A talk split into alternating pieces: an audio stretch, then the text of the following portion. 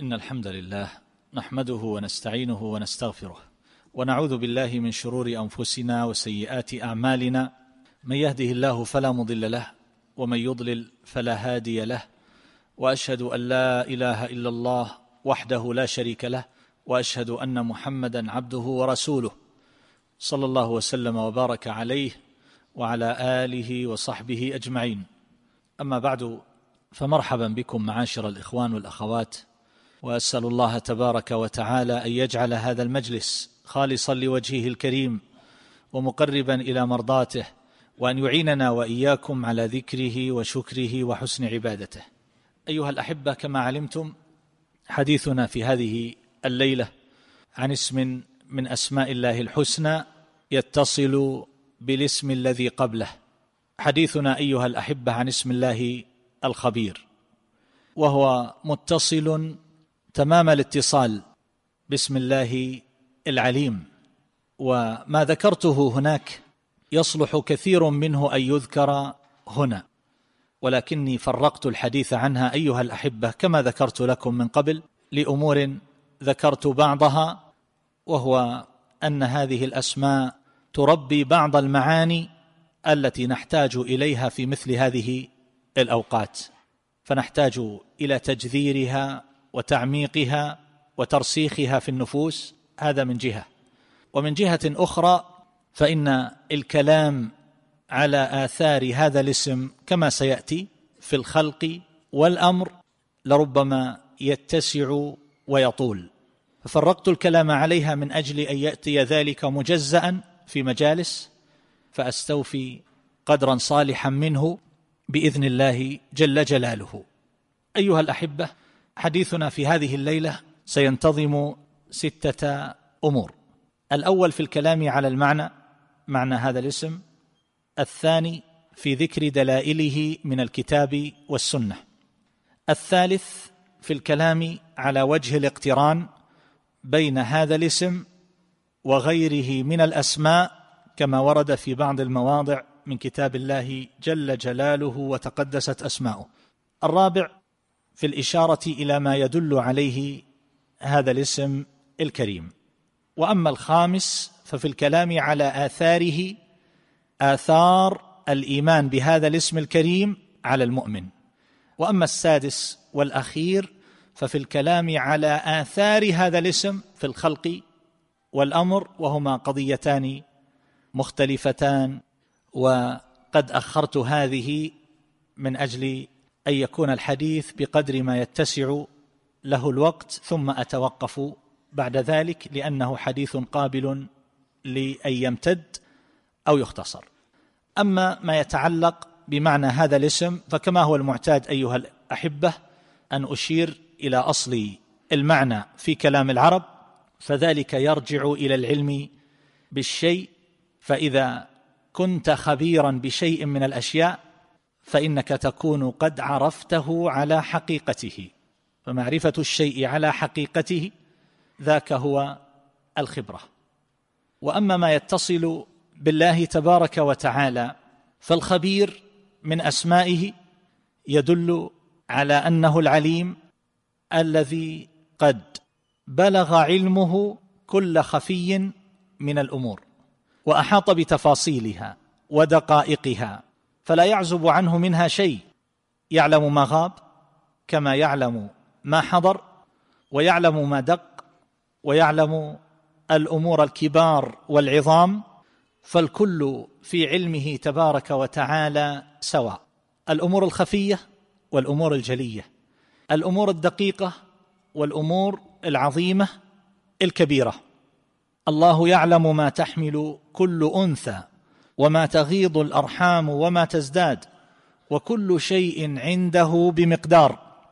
عالم الغيب والشهادة الكبير المتعال سواء منكم من أسر القول ومن جهر به ومن هو مستخف بالليل وسارب بالنهار.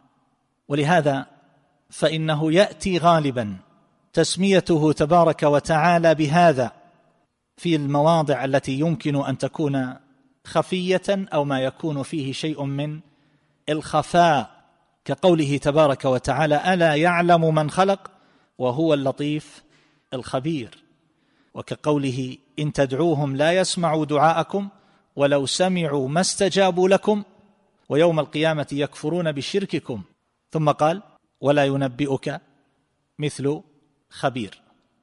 فالخبير إذن أيها الأحبة هو الذي انتهى علمه إلى الإحاطة ببواطن الأشياء وخفاياها كما أحاط بظواهرها كما يعبر الحافظ ابن القيم رحمه الله. فهو بمعنى العليم لكن العليم إذا أضيف إلى الخفايا الباطنة كان ذلك من قبيل الخبرة فيكون المتصف بذلك خبيرا. الذي يعلم البواطن والخفيات يكون هو الخبير.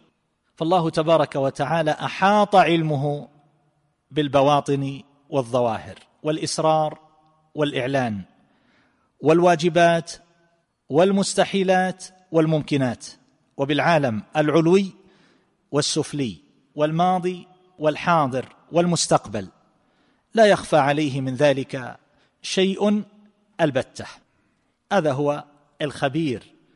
علم الخبير بواطن الأشياء علما يحيط بها بغير خفاء ما ذرة سكنت بها وتحركت إلا بعلم سابق وقضاء هذا ما يتصل بمعنى هذا الاسم الكريم.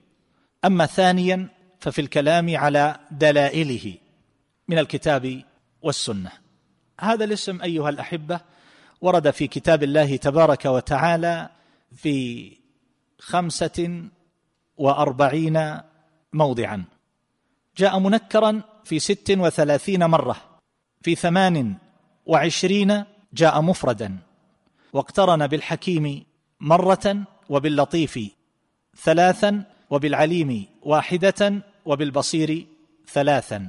هذا مع التنكير. خبير. وأما مجيئه معرفا فقد جاء في تسع مرات. اقترن بالحكيم في ثلاث وباللطيف في اثنتين وبالبصير باثنتين. وبالعليم كذلك. وكثيرا ما يأتي كقوله تبارك وتعالى بما تعملون خبير. خبير بما تعملون. إن ربهم بهم يومئذ لخبير. ولله ميراث السماوات والأرض والله بما تعملون خبير. فآمنوا بالله ورسوله والنور الذي أنزلنا والله بما تعملون خبير. وهكذا. وجاء أيضا بالتعريف كقوله تبارك وتعالى قال نبأني العليم الخبير فاقترن بالعليم. وهكذا أيضا جاء مقترنا بالبصير مع التنكير كما سيأتي إن الله بعباده لخبير بصير. قل كفى بالله شهيدا بيني وبينكم إنه كان بعباده خبيرا بصيرا. وهكذا أيضا عالم الغيب والشهادة وهو الحكيم الخبير. فجاء معرفا مقترنا بالحكيم كما رأينا.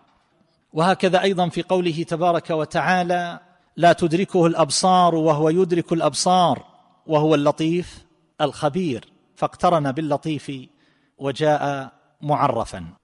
إلى غير ذلك من المواضع. وأما السنة ففي الحديث المشهور حديث عائشة رضي الله تعالى عنها عند مسلم في صحيحه في القصة المعروفة لما ذهب النبي صلى الله عليه وسلم في ليلة إلى البقيع فتبعته من غير أن يشعر فلما هم بالانصراف انطلقت أمامه فلما جاء النبي صلى الله عليه وسلم وجد أنفاسها تتردد بقوة فقال ما لك يا عائش حشيا رابية؟ يعني كالذي فيه الربو. بسبب تتابع النفس لأنها كانت تجري لئلا يشعر بها النبي صلى الله عليه وسلم. قالت لا شيء. فقال صلى الله عليه وسلم وهو الشاهد لتخبريني أو ليخبرني اللطيف الخبير. ثالثا في الكلام على وجه اقتران هذا الاسم الكريم ببعض الأسماء الحسنى.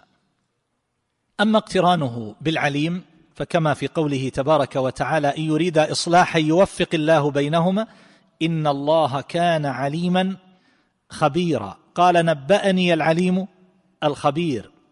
إن أكرمكم عند الله أتقاكم إن الله عليم خبير. فالعليم دال على شمول العلم والخبير يدل على علمه تبارك وتعالى بكنه الأشياء. وحقائقها فلا يعزب عنه شيء من أمورها الباطنة. فإذا اقترن هذا بهذا فإن ذلك يكون كما يقول الحافظ ابن القيم رحمه الله يقول إما أن يكون المقام مقام اختصاص الله عز وجل بعلم وحكمة ينفردان عن علم الخلق في أمره وشرعه أو يكون المقام مقام اختصاص الله عز وجل بالغيب المحجوب عن الخلق في قضائه وقدره أو في مقام اطلاع الله عز وجل على مكنونات الصدور ووساوس القلوب وعند تدبر الآيات التي ختمت بهذين الاسمين الكريم يظهر ذلك جليا. وقد يقال بأن العليم الخبير إذا اجتمعا افترقا وإذا افترقا اجتمعا فإذا ذكر العليم دخل فيه معنى الخبير فيكون تبارك وتعالى عالما بالأمور الخفيات والجليات في الأمور الظاهرة والباطنة الكبيرة والصغيرة. وإذا ذكر الخبير وحده فكذلك. وإذا ذكر العليم مع الخبير فيكون معنى العليم الذي يعلم الأمور الذي علمه شامل محيط يعلم الأمور الظاهرة والخبير هو الذي يعلم الأمور الباطنة والدقيقة والخفية فيكون هذا له معنى وهذا له معنى وكل ذلك يرجع إلى إلى العلم. والله تعالى أعلم. أما وجه الاقتران بين الخبير والحكيم كما في قوله تبارك وتعالى وهو القاهر فوق عباده وهو الحكيم الخبير. كتاب أحكمت آياته ثم فصلت من لدن حكيم خبير.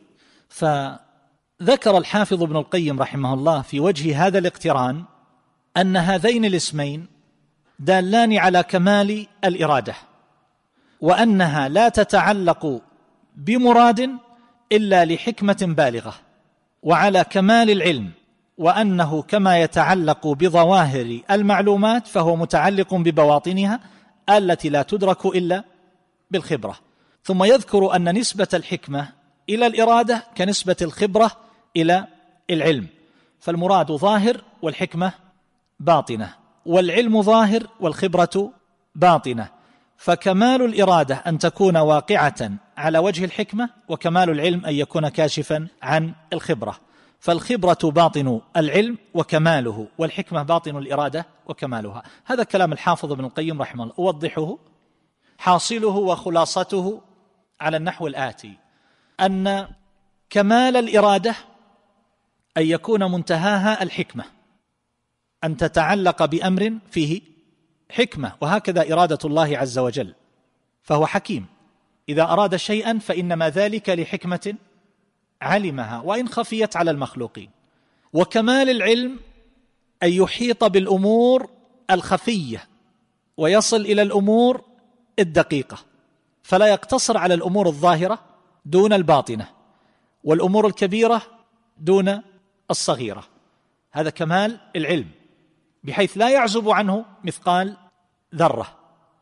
فهنا الله تبارك وتعالى يتصف بهذين الوصفين الخبير والحكيم. فهو تبارك وتعالى لا يريد شيئا إلا لحكمة يعلمها. كما أن علمه متناه إلى أدق الأشياء وأخفاها. فحكمته بالغة غايتها إرادته بالغة غايتها كما أن أيضا علمه بالغ غايته. فمنتهى الإرادة الحكمة ومنتهى العلم الخبرة. فالله عليم خبير حكيم. فحينما كما سيأتي في الآثار يعطي أو يمنع فإن ذلك لحكمة متناهية. حينما أراد أن يحرم هذا أو يعطي هذا أو يمرض هذا أو يصح هذا فإن ذلك لعلم متناه بلغ الغاية إلى أدق الأشياء فلا تخاف. اطمئن تماما أن هذا الاختيار في منتهى الدقة. ليس هناك شيء من قبيل خبط العشواء. كما يقول الشاعر الجاهلي رأيت المنايا خبط عشواء من تصب تمته ومن لا يصب من الناس يسلم. هذا غير وارد. فإذا تعلقت إرادته بشيء فهذا لحكمة بالغة يعلمها وإن خفيت علينا. ثم إنه تبارك وتعالى مع هذه الحكمة وفي غاية العلم بأدق التفاصيل. فإذا عرف العبد هذا المعنى الثالث الجديد يعني من اجتماع هذين الاسمين حصل له معرفة بكمال جديد. بالنسبة إليه بالنسبة للمخلوق. يتعرف به على ربه وخالقه من اقتران الاسمين. فكل اسم يعطي وصفا. فإذا اجتمع أعطى ذلك وصفا ثالثا. وكما قلنا في الكلام على العليم قد يوجد العلم ولا توجد الحكمة. والله تبارك وتعالى له خبرة متناهية بأدق الأشياء وأخفى الأشياء ومع ذلك هو حكيم. إذا كان الأمر كذلك حصل الاطمئنان كما سيأتي إلى الأحكام الكونية قدرية وإلى أحكامه الشرعية. فليس أمام العبد إلا التسليم الكامل لربه وخالقه جل جلاله وتقدست أسماؤه. أما ما يتصل باقتران اسمه الخبير باسمه البصير كما في قوله تبارك وتعالى وكفى بربك بذنوب عباده خبيرا بصيرا وكما في قوله إن الله بعباده لخبير بصير فكما عرفنا أن الخبير هو العالم بدقائق الأشياء وخفاياها سواء كانت معقولة أم محسوسة ظاهرة أم خفية. أما البصير فهو العالم بالأمور المبصرة. المتصف بالبصر سبحانه وتعالى على ما يليق بجلاله وعظمته. فهنا قدم في هذه الآيات كما ترون الخبير على البصير. وذلك والله تعالى أعلم كما يقول الطاهر ابن عاشور لكون الخبرة أشمل من البصر. فإن الخبرة تكون في الأمور المبصرة وفي غير الأمور المبصرة. أما البصير فإنه يتعلق بالمبصرات. وإذا نظرنا إلى الأمور المبصرة فإنها أقل من الأمور غير المبصرة. فهنا إذا اقترن الخبير مع البصير فإن ذلك يدل على وصف ثالث وهو أن الله تبارك وتعالى قد أحاط علمه بكل شيء بالمشاهدات والمبصرات سواء كانت خفية أم جلية سواء كانت دقيقة أم جليلة. فهو خبير. يعلم الخواطر ومكنونات النفوس. يعلم بماذا تفكر وماذا يخطر في بالك كما أنه يراك. وبصره نافذ بخلقه فيرى أصغر الدواب في قعر المحيط أو تحت التربة. ما يخفى عليه من ذلك شيء. خبير وأيضا بصير وبصير على وزن فعيل وكذلك خبير صيغة مبالغة.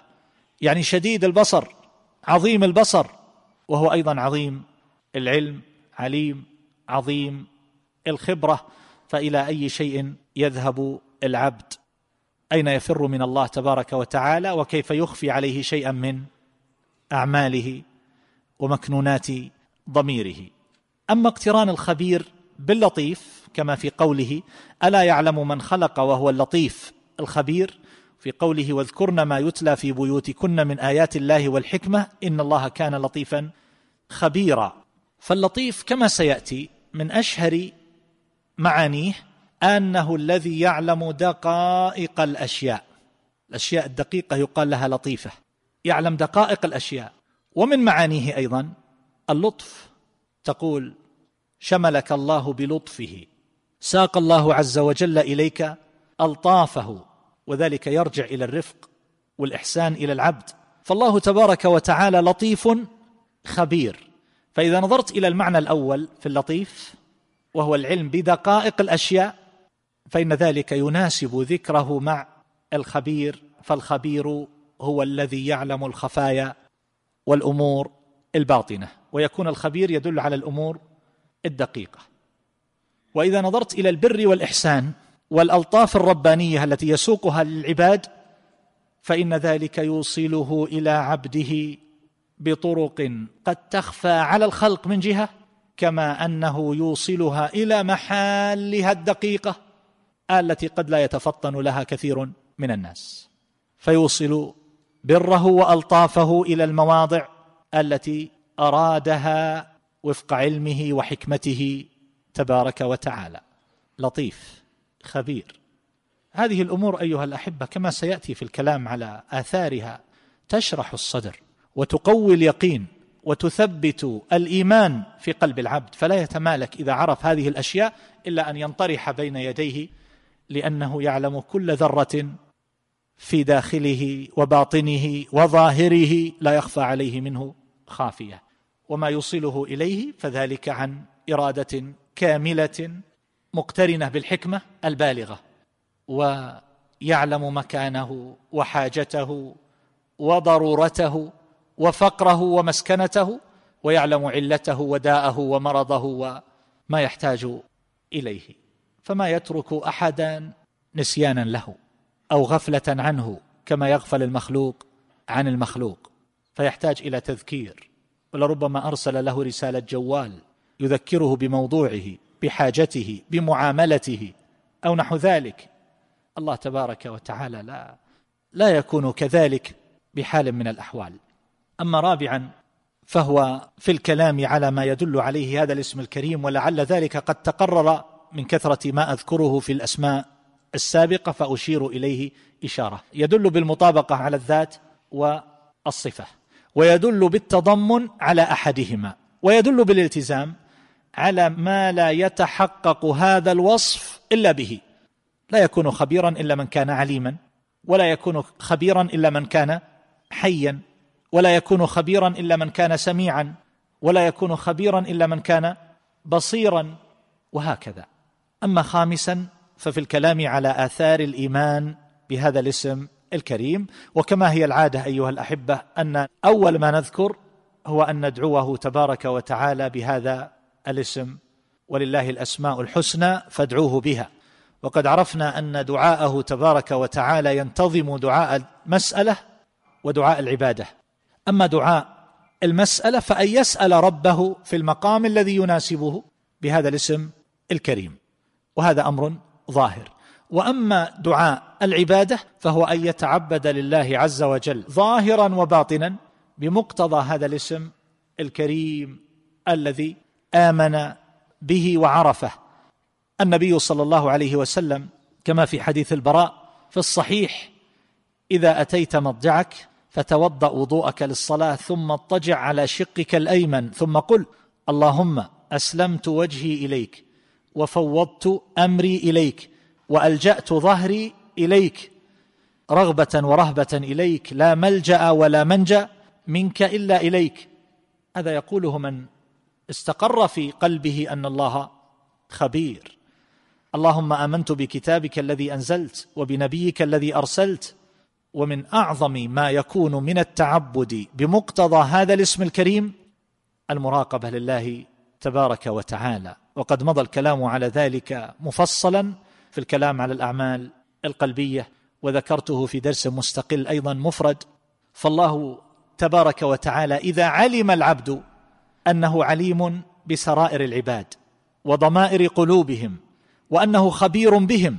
لا يخفى عليه منهم شيء.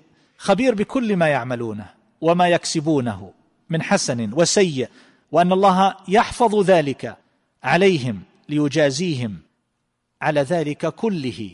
وأنه عالم بكنه الأشياء مطلع على حقائقها.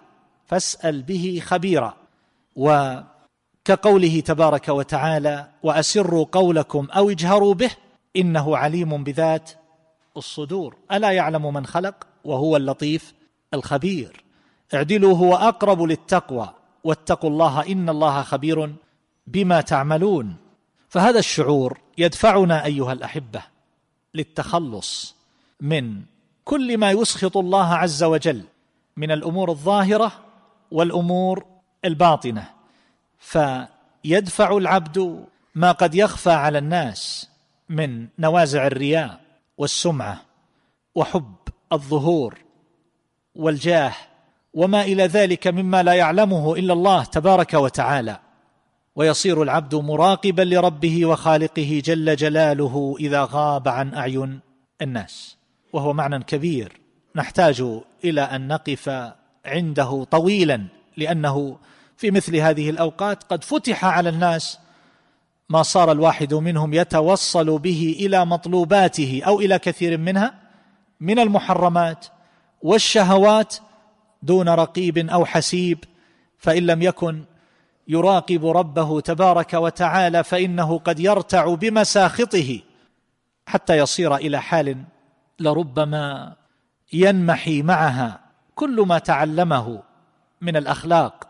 الكريمة والتربية القويمة فيصير عبدا لشهواته ونزواته. وهكذا أيها الأحبة حينما يراقب العبد ربه فإن جوارحه لا يمكن أن تبتد إلى الحرام. لا يمكن أن يأخذ مالا حراما ولو كان الناس لا يطلعون عليه لأن الله يطلع على ذلك. لا يمكن أن يغش الآخرين لا يمكن أن يدلس في بيعه وشرائه لأن الله خبير. قد يوجد في هذه السلعة في هذه السيارة في هذه الأرض في باطنها مما دفن. فيها أشياء لا يعلمها هؤلاء الناس الذين يشترونها منه. ولكن الله عليم بكل ذلك. فيحمله ذلك على الإفصاح عن العيوب. والنصح لكل مسلم. وأن يحترز الإنسان في مدخله ومخرجه وقيامه وقعوده ونظره وحركاته وسكناته فيتأدب مع الله عز وجل الأدب الكامل اللائق به لأن الله عز وجل يراه يرى كل عرق أو عصب يتحرك أو ينبض في داخله. لا يخفى عليه شيء. يعلم كل حركة من نبض قلبه أو من تردد أنفاسه بل يعلم ما هو أدق من ذلك. فإذا كان علمه محيط هذه الإحاطة أيها الأحبة فماذا يبقى للعبد من الأمور التي يمكن أن يخفيها أو التي يفعلها دون نظر الله عز وجل إليه؟ حينما يسجد الإنسان فإن الله عز وجل يعلم ما يدور بخاطره وحينما يقوم بين يدي الله عز وجل يعلم حاله ولو أظهر الخشوع في صلاته والتأثر والبكاء الله يعلم وحينما يبكي الإنسان في صلاته ويخشع أمام الناس وهو يصلي بهم في صلاة التراويح أو غيرها فإن الله يعلم ما يدور في نفسه وما يرد عليه من الخواطر السيئة والنوازع الفاسدة التي قد تفسد عليه عمله. وهكذا أيها الأحبة يعلم ما تتوق إليه النفوس وما تتمناه وتطمح إليه ويعلم ما في النفس من مكنونات وشهوات وخواطر ونوازع. إلى غير ذلك من أمور كثيرة يصعب إحصاؤها وعدها. لكن المقصود أيها الأحبة إذا تيقنا هذا فإننا بذلك سنحفظ جوارحنا عن كل ما يسخط الله تبارك وتعالى. وأن نقوم بعبادته وذكره وشكره على الوجه اللائق. فإذا قام العبد يصلي بين يدي الله عز وجل فإنه يخشع. ويتذكر أنه واقف أمامه وأن الله ينظر إليه في هذه الصلاة فيخضع ويرق ويلين قلبه ويحذر من أن يراه الله تبارك وتعالى وقلبه في حال من الشرود والإعراض عن ربه وخالقه جل جلاله. فتستقيم العبادات وتستقيم الأحوال وتستقيم الأعمال يستقيم البصر والسمع والجوارح فيكون العبد على حالة مرضية محمودة محققا للعبودية ظاهرا وباطنا. لا يقيم أعماله الظاهرة والباطن منخور فاسد. فيه آفات تفتك بالأعمال وتفسدها وتبطلها. إننا حينما نؤمن أيها الأحبة بأن ربنا خبير فإنه لا يمكن أن نتجمل أمام الناس بجلوسنا وقيامنا وقعودنا وأكلنا وشربنا ومزاولاتنا ثم إذا خلونا لم نبال بحدود الله عز وجل وحرماته فيكون العبد في حال كأن الله عز وجل لا يراه ولا يسمع كلامه. والله المستعان. هذا معنى كبير. نحتاج إلى تأمله وتدبره. الأمر الثالث وهو أيضا مرتبط بهذا المعنى إذا راقب العبد ربه حق المراقبة فإن أحواله تستقيم. يلزم الصراط المستقيم. سيأتي بالعبادات سيستيقظ للصلاة سيذهب إلى الصلاة في وقتها سيبكر لها سيقوم بالأعمال التي افترضها الله عز وجل عليه على الوجه اللائق سيكثر من النوافل لأنه يستشعر نظر الله إليه وما تكون في شأن وما تتلو منه من قرآن ولا تعملون من عمل إلا كنا عليكم شهودا إذ تفيضون فيه. فحينما يدخل في العمل ويستشعر نظر الله إليه وأن الله تبارك وتعالى عالم به خبير بأموره كلها. ومن ثم فإنه يكون مستقيما عابدا. صالحا. ولا يحتاج إلى رقابة المخلوقين ولا إلى أحد يحثه أو يأمره أو يدفعه إلى الامتثال. ولهذا تجدون كثيرا في الأحكام الشرعية حينما يأمر بالعبادات أو في قضايا المعاملات واتقوا الله إن الله خبير بما تعملون. وأطيعوا الله ورسوله والله خبير بما تعملون. فآمنوا بالله ورسوله والنور الذي أنزلنا والله بما تعملون خبير. وفي الشهادة وإن تلووا أو تعرضوا فإن الله كان بما تعملون خبيرا. هذا تجدونه كثيرا يعقب به في الآيات حينما يذكر الله عز وجل الأحكام وغيرها. فإذا أدرك العبد هذه الحقيقة لا يمكن أن يمنع هذه الزوجة حقها أو أن يطلقها بحال غير مرضية لله تبارك وتعالى أو أن يمنع نفقة واجبة أو أن يكتم شهادة أو أن يتعامل بمعاملة محرمة لأن الله خبير. الرابع التسليم لأحكام الله الكونية والشرعية. إذا عرف العبد أن ربه خبير فهنا هذه الأشياء التي تقع ولو كانت مكروهة من مصائب حينما يمنى الإنسان بكارثة في ماله بفقر بفقد محبوب أو غير ذلك هو يعلم أن الله عز وجل خبير. فهذا الخبير الذي لا يمكن أن يتطرق إلى أحكامه وإرادته تبارك وتعالى خلل أو خطأ بحال من الأحوال فالعبد عندها يقول ليس لي سوى اختيار الله تبارك وتعالى ولا يمكن أن أتوصل مهما أعطيت من المعارف والعلوم والخبرات أن أتوصل إلى اختيار هو أفضل من اختيار الله لي. فيسلم فيما وقع له ويكون أيضا غير معترض على أحكام الله الكونية فيما يجريه على الخلق. فلا يرد على مثل هذا لماذا يا رب؟ أو بعض العبارات التي تدل على عدم القناعة أو عدم الرضا بأحكامه الكونية القدرية. ولو خفي عليه السبب المعين في هذه القضية. الله خبير. أعطى هذا على بعده وإعراضه عن ربه تبارك وتعالى عافية في بدنه وأعطاه مالا واسعا وأعطى الآخر وهو في الظاهر فيما نرى من أهل العبادة والصلاح والاستقامة أعطاه قليلا من العافية وقليلا من المال جمع له بين الفقر والمرض. الله خبير خبير. فهذا خير له ما اختار الله تبارك وتعالى له وذاك ما يدرك أن الله أراد به خيرا أو أراد به غير ذلك فالله يملي للظالم ليزداد اثما ثم بعد ذلك إذا أخذه لم يفلته. فالله هو الذي يعلم العواقب ونحن لا نعلمها ونشاهد مما كشف لنا عن بعضها فنقول ما أحكم الله؟ ما أعلم الله؟ وما خفي؟ فهو أعظم. وكذلك أيضا فيما يتصل بالأحكام الشرعية. فإن العبد قد يخفى عليه الحكمة في بعض التشريعات وقد يكون ذلك بالنسبة إليه ثقيلا. لا تميل إليه نفسه ولا تقبل عليه. فلربما اعترض بعضهم على بعض التشريعات واستثقلها.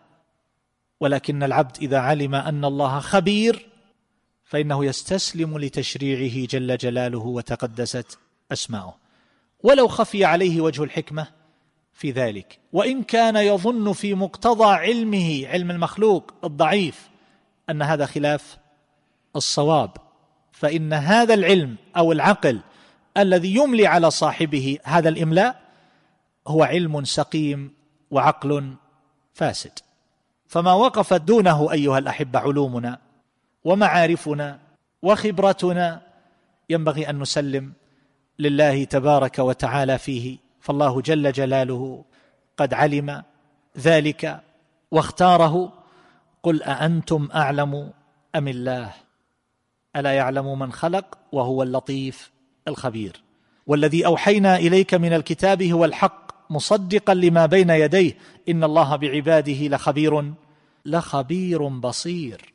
فهذا كله حكم في تشريعاته ومصالح وإن كانت خفية علينا. فأولئك الأغمار الذين يعارضون شرعه ويعادون أولياءه ويرفضون تحكيم كتابه وسنة رسوله صلى الله عليه وسلم باعتبار أن ذلك لا يتناسب مع العصر الحديث هؤلاء غارقون في الجهالة. لم يعلموا ولم يوقنوا بأن الله عليم خبير وأنه حكيم خبير وأنه لطيف خبير. ننتقل إلى الأمر الأخير وهو ما يتصل بآثار هذا الاسم في الخلق والأمر وهو حديث كما قلت يطول ويقصر ولكنه ينمي الإيمان في النفوس. فلو أخذنا نماذج مما يدل على علم الله عز وجل وخبرته بخلقه في الحيوان مثلا. فإن نجد أمورا عجيبة يذكرها أهل العلم من المتقدمين وبعض ذلك يذكره المتأخرون. الأسد مثلا أيها الأحبة يقولون إذا مشى وخاف أن يقتفى أثره فإنه يمسح بذيله أثره. فلا يعرف أحد أنه قد جاز من هنا. من علمه يفعل ذلك. من علمه أن يأتي إلى شبله في اليوم الثالث إذا ولدت الأنثى اللبؤه فإن هذا المولود الصغير يبقى في حال كأنه ميت. فيأتيه أبوه في اليوم الثالث والأم تحرسه في هذه الأيام الثلاثة فينفخ أبوه في منخريه. ثم بعد ذلك تبدأ حياته تتغير إلى أطوار جديدة. من علمه؟ تلد هذه وتبقى ثلاثة أيام تحرس وهو كالميت جرو لا حراك به. ثم يأتي في اليوم الثالث ما يأتي في اليوم الأول. ثم ينفخ في منخريه فتبدأ الحركة والأطوار الجديدة لهذا المخلوق الصغير. من ألهم كرام الأسود أنها لا تأكل إلا من فرائسها فإذا مرت بفريسة قد صادها غيرها ولو من الأسود فإنها لا تقربها. وإنما تأكل مما تفترس هي. فحسب. من علم هذا؟ الفهد.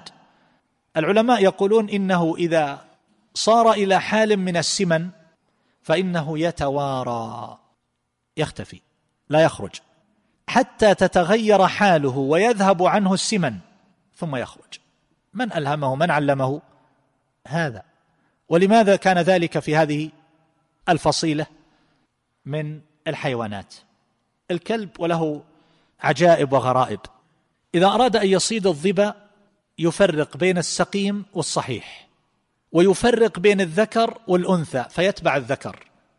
الذكر أسرع من الأنثى ولكنه يعلم أن الذكر إذا طورد أصابه الحصر يعني بالبول أعزكم الله. فإذا أصابه الحصر تأخر في الحركة وصار له بطء.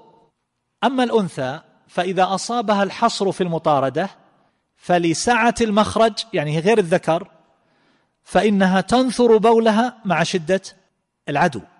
تعدو سريعا بلا توقف ولا ضعف. وتنثر بولها يعني كل من خاف من هذه البهائم إذا طورد أصابه الحصر. فالذكر يحتاج إلى توقف من أجل أن يتبول فيعدو عليه الكلب ويأخذ. هذا الظبي. أما الأنثى فلا تتوقف. فلماذا يختار الكلب الذكر مع أنه أسرع من الأنثى ويترك الأنثى؟ ويأتي إلى الموضع الرقيق من الأرض ويعلم أن تحته أرنب. فلا يزال ينبش حتى يستخرجها. من علم أن هنا أرنب في هذا المكان؟ ولعلي ذكرت في بعض المناسبات أشياء عنه أيضا في الكلام على العليم وربما الخالق أيضا. الكلب إذا رأى شيئا على الجدار يريد أن يصطاده فإنه يخبط بيده على ظله في الأرض فيسقط ذاك فيأخذه الكلب. اليربوع يحفر بيته يختار المكان المرتفع في سفح الوادي من أجل أن يتوقى السيل ومن أجل أن يتوقى أيضا الحوافر الدواب والبهائم وال... لئلا ينهدم. ثم إنه أيضا يتخذ له المخارج كما هو معروف ويجعل قشرة رقيقة. فإذا شعر بالخطر انطلق من واحد منها. يقول العلماء لما كان كثير النسيان يعني اليربوع فإنه لا يتخذ بيته إلا عند صخرة أو أكمة ليكون ذلك علامة على هذا البيت إذا أضله. إذا نسي تذكر أنه عند الصخرة. من علمه هذا؟ القنفذ. يقولون يصعد إلى شجرة العنب ثم يقطع العنقود ثم ينزل إليه في الأرض فيأكل. فإذا كان عنده صغار يريد أن يحمل لهم هذا العنب فإنه يتمرغ على العنقود فتتعلق العنب بالشوك ثم يذهب وينطلق إلى صغاره فيأكلونه. من علمه هذا؟ هو لا يستطيع أن يسحب هذا العنقود إلى بيته وقد يكون بعيدا. الله تبارك وتعالى هو الذي علمه ذلك. الفقمة الحيوان المعروف. تنطلق الإناث إلى داخل البحر في رحلة صيد قد تأخذ اليوم بكامله وتترك صغارها مجتمعة. ثم بعد ذلك تعود الأمهات وتجد هؤلاء الصغار التي قد تبلغ الألوف. فكل أم تذهب إلى صغيرها. من بين هؤلاء جميعا. وتميزه ولا يخفى عليها مكانه. ما يختلط عليها مع أننا لأول وهلة إذا نظرنا إليها متشابهة. لا نفرق بين هذا وهذا وهي تعرفها. من علمها هذا؟ من علم هذه الحيوانات؟ بالأمس رأيت شيئا عجيبا. الجمل يميز النوق التي ضربها من غيرها فكلما دخلت عليه ناقة نظر إليها ثم أعرض عنها على كثرتها. من علم هذا؟ ثم بعد مدة بعد ثلاثة عشر يوما يدخلونها عليه فما كان قد حمل فإنه يعرض عنه وما لم يحمل ضربه ثانية. من علم أن هذه حملت وهذه لم تحمل؟ هذا يحتاج إلى اختبار وتحاليل وهي بمجرد نظره إليها وربما شمها فيعرف أن هذه حامل وهم يعرفون أصحاب هذه البهائم يعرفون هذه حامل أو لا من تصرفات هذا الجمل. يدخلونها عليه فيكتشفون أن هذه حامل وهذه غير حامل. من علمه؟ الله تبارك وتعالى. نحن نشاهد آيات عجيبة في هذا الخلق. البط هذه البطة أحيانا تأتي وتريد أن تلتقط بعض الأسماك المحارية فتأتي هذه المحارة وتنطبق على منقار البطة انطباقا قويا بحيث لو ضربت بصخرة أو حجر لا يمكن أن تتخلص من هذا المحار الذي انطبق على منقارها. فماذا تصنع؟ تذهب إلى ماء عذب فتغمس هذا المحار وهذا المحار لا يعيش إلا في الأماكن المالحة في الماء الملح. فإذا وضع في الماء العذب ضعف وتلاشى فينفتح فتتخلص منه بلا ضرب ولا جهد يذكر. من علم البطة تذهب إلى الماء الحلو وتضع فيه منقارها. وهكذا أيها الأحبة هذه البط والإوز إذا طارت يقولون إنها تطير في تشكيلات تشبه رقم ثمانية. من جهة هي تعرف القائد الجميع يراه ومن جهة أخرى تتجنب التيار الهوائي ما تكون مصادمة له. فتسير بطريقة مثل السهم. وإذا هبت ريح شديدة على أحد الجانبين بدأت التشكيلة تتغير. فإذا زادت الريح امتدت في خط واحد مستقيم خلف بعضها لتتلافى أكبر قدر من الخسائر. الدجاج أيها الأحبة كيف يحضن بيضه؟ لما نظروا وجدوا أن الدجاجة تبقى على بيضها واحدا وعشرين يوما. فأراد الإنسان أن يقلدها من أجل أن يفقس البيض من غير حضانتها في مدة كهذه. فوجدوا أن البيض يفسد. فرصدوها. فوجدوا أنها تقلب بيضها بين الحين والآخر. فاكتشفوا أن العروق التي تبدأ تتكون للصوص الصغير الجنين الذي في البيضة تنفجر. إذا تركت لم تحرك هذه البيضة فتحتاج إلى تقليب مستمر. فمن الذي علم الدجاجة أن هناك عروق ستنفجر وسينتهي ويجهض هذا الحمل الناشئ إن لم يقلب فصارت تقلبه حتى يكتمل. فتعلم منها الإنسان وصارت الحاضنة للبيض تفعل ذلك. من اللي أعلمها لو جئنا بدجاج من هذا الذي نشأ في هذه الفقاسة كما يقولون.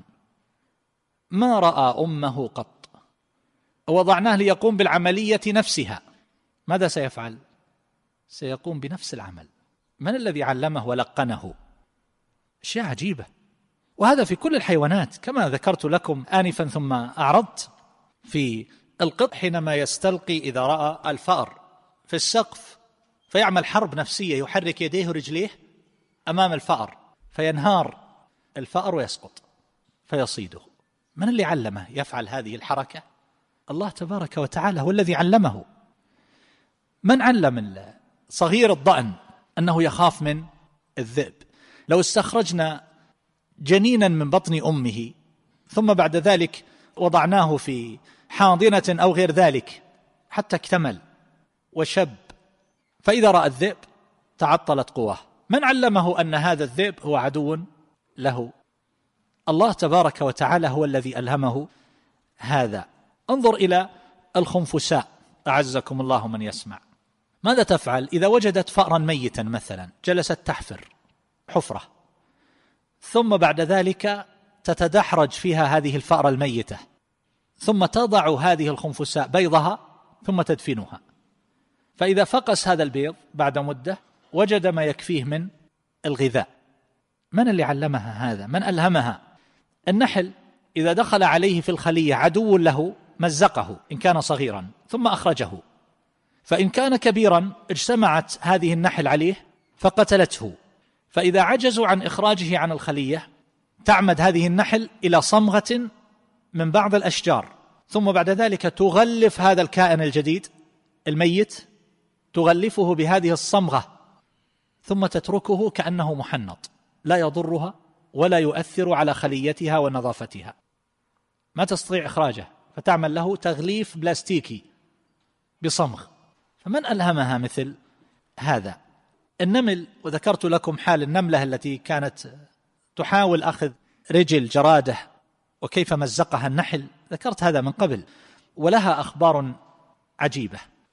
الناس لربما وضعوا العسل في قالب في داخل طست فيه ماء فيكون سطل العسل في الوسط ويحيط به الماء مثلا من أجل ألا يصل إليه الذر أو النمل. ماذا تصنع النملة؟ هي لا تستطيع السباحة حتى تصل إلى العسل. تصعد الجدار ثم تذهب إلى السقف ثم تزن نفسها أمام العسل تماما ثم تسقط في إناء العسل. وتجلس تأكل. منه. كيف تعلمت هذا؟ والإنسان الضعيف عجز عن مثل هذه الحيلة وظن أنها لن تتوصل ثم يكتشف أنها في وسط العسل. من علمها مثل هذا؟ ألقى حداد دائرة من حديد محماه على الأرض ثم نظر وإذا بالمكان فيه مجموعة من النمل. فماذا فعل النمل من الحرارة؟ عمدوا إلى المركز. أبعد شيء عن هذه الحواف والجوانب لهذا الإطار من أجل اتقاء الحرارة. تجمع النمل كله في الوسط ليبتعد عن مصدر الحرارة. من الذي علمها مثل هذا على ضعفها؟ فيتقي وهج النار وحرها بمثل هذا الصنيع. لو نظرنا إلى التربة أيها الأحبة فإن العلماء بذلك يقولون فيها من المخلوقات العجيبة الدقيقة التي لا يراها الإنسان شيء كثير. بعضهم يقول إن ما يقرب من عشرين بالمئة مما في هذه التربة إنما هي مخلوقات وكائنات دقيقة حية لا نشاهدها بالعين المجردة. تعيش وتتحرك. من الذي يرزقها؟ من الذي يحصيها؟ الله تبارك وتعالى. نحن لا نشاهدها. نحن لو قدر لنا أن نرى الأشياء كما هي حتى الأمور الدقيقة لربما لما استطعنا العيش. ستجد أنواع من الجراثيم وغيرها والمخلوقات الدقيقة في طعامك وشرابك وعلى فرشنا وفي أجسامنا ولكننا من لطف الله عز وجل لا نراها. ولو رأيناها لم نهنأ بعيش ولم يرقى لنا جفن. ويمكن للواحد منا أن يجرب يأتي بمكبر يظهر هذه الأشياء الدقيقة وسيرى العجب العجاب في طعامه وشرابه وفراشه وعلى بدنه. وهكذا حيث ما يممت في توزيع الأرزاق. الله تبارك وتعالى يقول ولو بسط الله الرزق لعباده لبغوا في الأرض ولكن ينزل بقدر ما يشاء إنه بعباده خبير بصير. فلو أعطاهم فوق حاجتهم ماذا سيكون؟ كلا إن الإنسان ليطغى ان رآه؟ استغنى. وكان قتادة رحمه الله يقول كان يقال خير العيش ما لا يلهيك ولا يطغيك. وقد ذكر النبي صلى الله عليه وسلم الحديث إنما أخاف عليكم ما يخرج الله من زهرة الدنيا. فالله تبارك وتعالى ينزل بقدر ما يشاء إنه بعباده خبير بصير. فهو أعلم بمصالحهم. فلا مجال لأن يعترض الإنسان لماذا أنا قليل الدخل؟ لماذا أنا فقير؟ لماذا هذا دخله بالملايين في اليوم الواحد؟ وأنا لو اجتمعت مع أسرتي وأقاربي لم نجمع مليونا. واحدا طول العمر. نقول هذا غير وارد لأن الله خبير. أعلم بك وبما يصلحك ولن يضيعك فاختار لك هذا عن علم وخبرة. لو كان العطاء من مخلوق لربما يعترض بعض الناس يقول أنا أولى بهذا أنا عندي مقومات أكثر من هذا أنا بذلت أكثر من هذا المفترض أني أقدم على فلان. لكن حينما يكون العطاء من الخالق هنا لا مجال لأحد أن يقول أنا أعلم ولا أنا أعرف ولا أنا أعطيت ولا أنا بذلت. كل هذا يعلمه الله عز وجل. دعنا من هذا. لا تعدد شيئا. ما أعطاك إلا ما أراد عن علم وحكمة وليس عن غفلة. نسيك. لم يعلم بحاجتك. لم يعلم بمسغبتك. لم يعلم بضرك. لا. وقد نرى عجائب وغرائب في أحوال الناس. تصيبهم أمور لربما نجدهم يبكون أحيانا من شدة ما يجدون. وبعد مدة نسمع من هذا الشخص المعين. أمورا عجيبة مما حصل له من ألطاف الله عز وجل وما جره عليه هذا البلاء من ألوان النعم. فلا يسعه إلا أن يقول رب ضارة نافعة. فالعبد لا يعلم عواقب الأشياء. فما عليه إلا أن يسأل الله تبارك وتعالى أن يلطف به وأن يختار له ما فيه صلاحه وفلاحه ونجاحه. ومن هنا يكون الرضا والقناعة وطمأنينة القلب طمأنينة القلبية. فلا تذهب النفس حسرات على ما مضى وفات أو ما لم يجنه العبد ولم يحصله. وإنما يكون مطمئنا راضيا مستريح القلب. ولا يوجد القلق في قلبه ونفسه كما نراه في قلوب أولئك ووجوه. أولئك الذين لا يعرفون الله عز وجل. هؤلاء كيف يعيشون أيها الأحبة؟ ولذلك تجد في وجوه هؤلاء الكفار مهما كان عندهم من أسباب التمكين المادي كما هو الشأن في عالم الغرب ذللت لهم أسباب الراحة والحياة ومع ذلك كل من رآهم حتى أولئك الذين هم منهم من العقلاء والأطباء يذكرون أن هؤلاء يعيشون في ضيق وقلق يلوح على وجوههم. وقد ذكرت لكم بعض كلام محمد أسد رحمه الله الذي أسلم وكتب ذلك في بعض كتبه وذكره لزوجته حينما كان معها في القطار وقد جاء إلى البلاد المصرية والشامية ثم بعد ذلك توجه إلى تركيا ومنها إلى أوروبا. فكان يقول لها انظري إلى الوجوه في القطار هل هذه الوجوه هي الوجوه التي كنا نراها في منطقة الشرق؟ يعني في مصر وبلاد الشام بعد ما اتجهوا إلى أوروبا فرأى وجوه أولئك من الأوروبيين وجوه يلوح عليها القلق قلقة متوترة ولذلك تجد هذا القلق يظهر حتى في حركاتهم. لما تذهب إلى بلاد أحيانا جزء من هذه البلاد يسكنها المسلمون. تجد الهدوء والسكينة والراحة. لما تذهب إلى مكان فيه أولئك الكفار تجد الحركة السريعة والاضطراب والمشي والأرصفة وكل ذلك بطريقة عجيبة تبعث على التوتر والانزعاج والقلق. أما رأيتم هذا؟ من قدر له أيها الأحبة فذهب إلى بلادهم يعجب.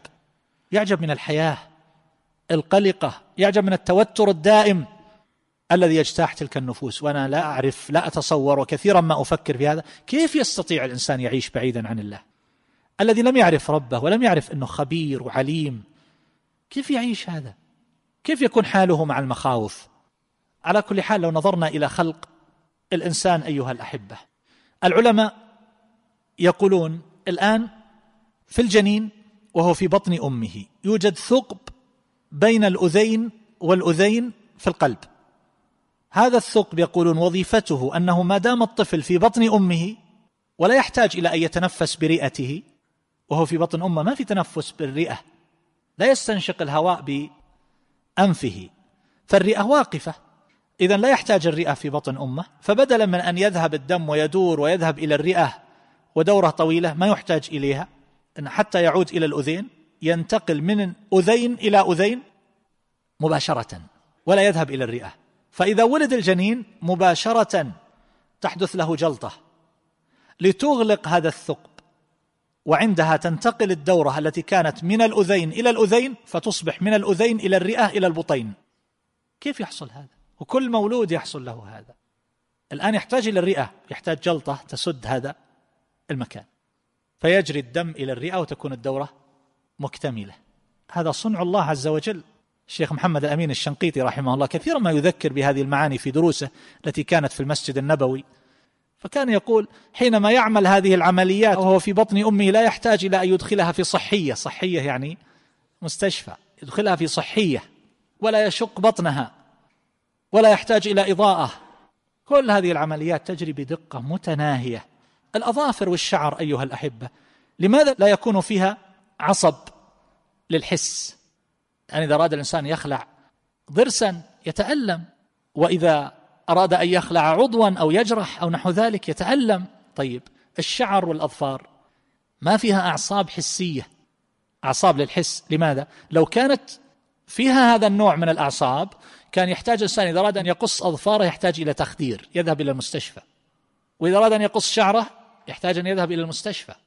فلما كانت هذه تحتاج إلى قص لم يكن فيها هذا النوع من العصب. انظر إلى حليب الأم. لما كان فقيرا من الحديد يقولون هو الحديد مهم جدا في خضاب الدم. فالجنين اذا يحتاج إلى كمية من الحديد في مدة الحولين. فما الذي يحصل؟ يقولون يوجد في طحال الوليد الرضيع كمية كافية لمدة عامين من الحديد. لما حصل النقص في حليب الأم مادة الحديد هذه نعطيها أدوية نعطيه فيتامينات نذهب به إلى المستشفى يعوضونه من الحديد. لا الطحال فيه كمية كافية مخزون لمدة سنتين. حتى يفطم ويأكل أنواع الأغذية التي يجد فيها حاجته من الحديد. من اللي وفر له هذا؟ ولماذا لمدة عامين؟ لأن الله يقول وفصاله في عامين. فهذا حكيم. كل شيء بدقة. ونحن كثير من الأجزاء والأبعاض التي في أجسامنا أيها الأحبة لا نعرفها إلا إذا تعطلت. اليوم جاتني رسالة يسأل فيها صاحبها عن مرض يقول لي أول مرة يكتشف في العالم. يسأل عن قضية شرعية. واضح؟ يعني طلب منه شيء معين. يسأل عن حكمه. هذا كيف يكتشف الناس مثل هذه الأشياء؟ لا زالوا يكتشفون. الجنين في بطن أمه كيف يتغذى؟ كيف يتنفس؟ كيف تفرز أجهزته؟ الحبل السري بإحكامه وطوله لو كان طويلا أكثر تخمر الغذاء قبل وصوله إليه. لو كان قصيرا أكثر اندفع الغذاء إليه بطريقة تؤذيه فكان مقدار مناسب تماما لا يتخمر ولا يندفع فيتأذى به. القلب قلب الإنسان كتلة من اللحم يقولون وزنها 312 جرام حجمه في قبضة اليد ينبض نحو سبعين مرة في الدقيقة في العام أربعين مليون مرة. في كل نبضة يقولون يدخل القلب حوالي ربع رطل من الدم. يضخ في اليوم الواحد 2200 جالونا من الدم. حوالي 56 مليون جالون على مدى الحياة بأكملها. فيه آلة ممكن أنها تتحمل هذا؟ النبضة الواحدة يقولون الجهد الذي يبذله القلب تكفي لرفع ثقل مقداره رطلان إلى ارتفاع قدمين. النبضة الواحدة. يقولون في جسم الإنسان أكثر من 600 عضلة أكثر من 200 عظمة. العضلة المتوسطة. الحجم يقولون تحتوي على عشرة ملايين ليف عضلي. شيء هائل. عظمة الفخذ يقولون تحوي على أكثر من ثلاثين ألف عمود كلسي. عمل العضلات مجتمعة في اليوم الواحد يساوي ما حملت عشرين طنا. يقولون في كل يوم يتنفس الإنسان خمسة وعشرين ألف مرة يسحب فيها مئة وثمانين مترا مكعبا من الهواء. يتسرب منها ستة ونصف متر مكعب من الأكسجين إلى الدم. وأشياء كثيرة جدا نذكرها إن شاء الله تعالى في مجالس قادمة. نسأل الله عز وجل أن يرضى عنا أجمعين وأن يغفر لنا ولوالدينا ولإخواننا المسلمين. اللهم ارحم موتانا واشف مرضانا وعاف مبتلانا واجعل آخرتنا خيرا من دنيانا. والله تعالى أعلم. وصلى الله على نبينا محمد وآله وصحبه.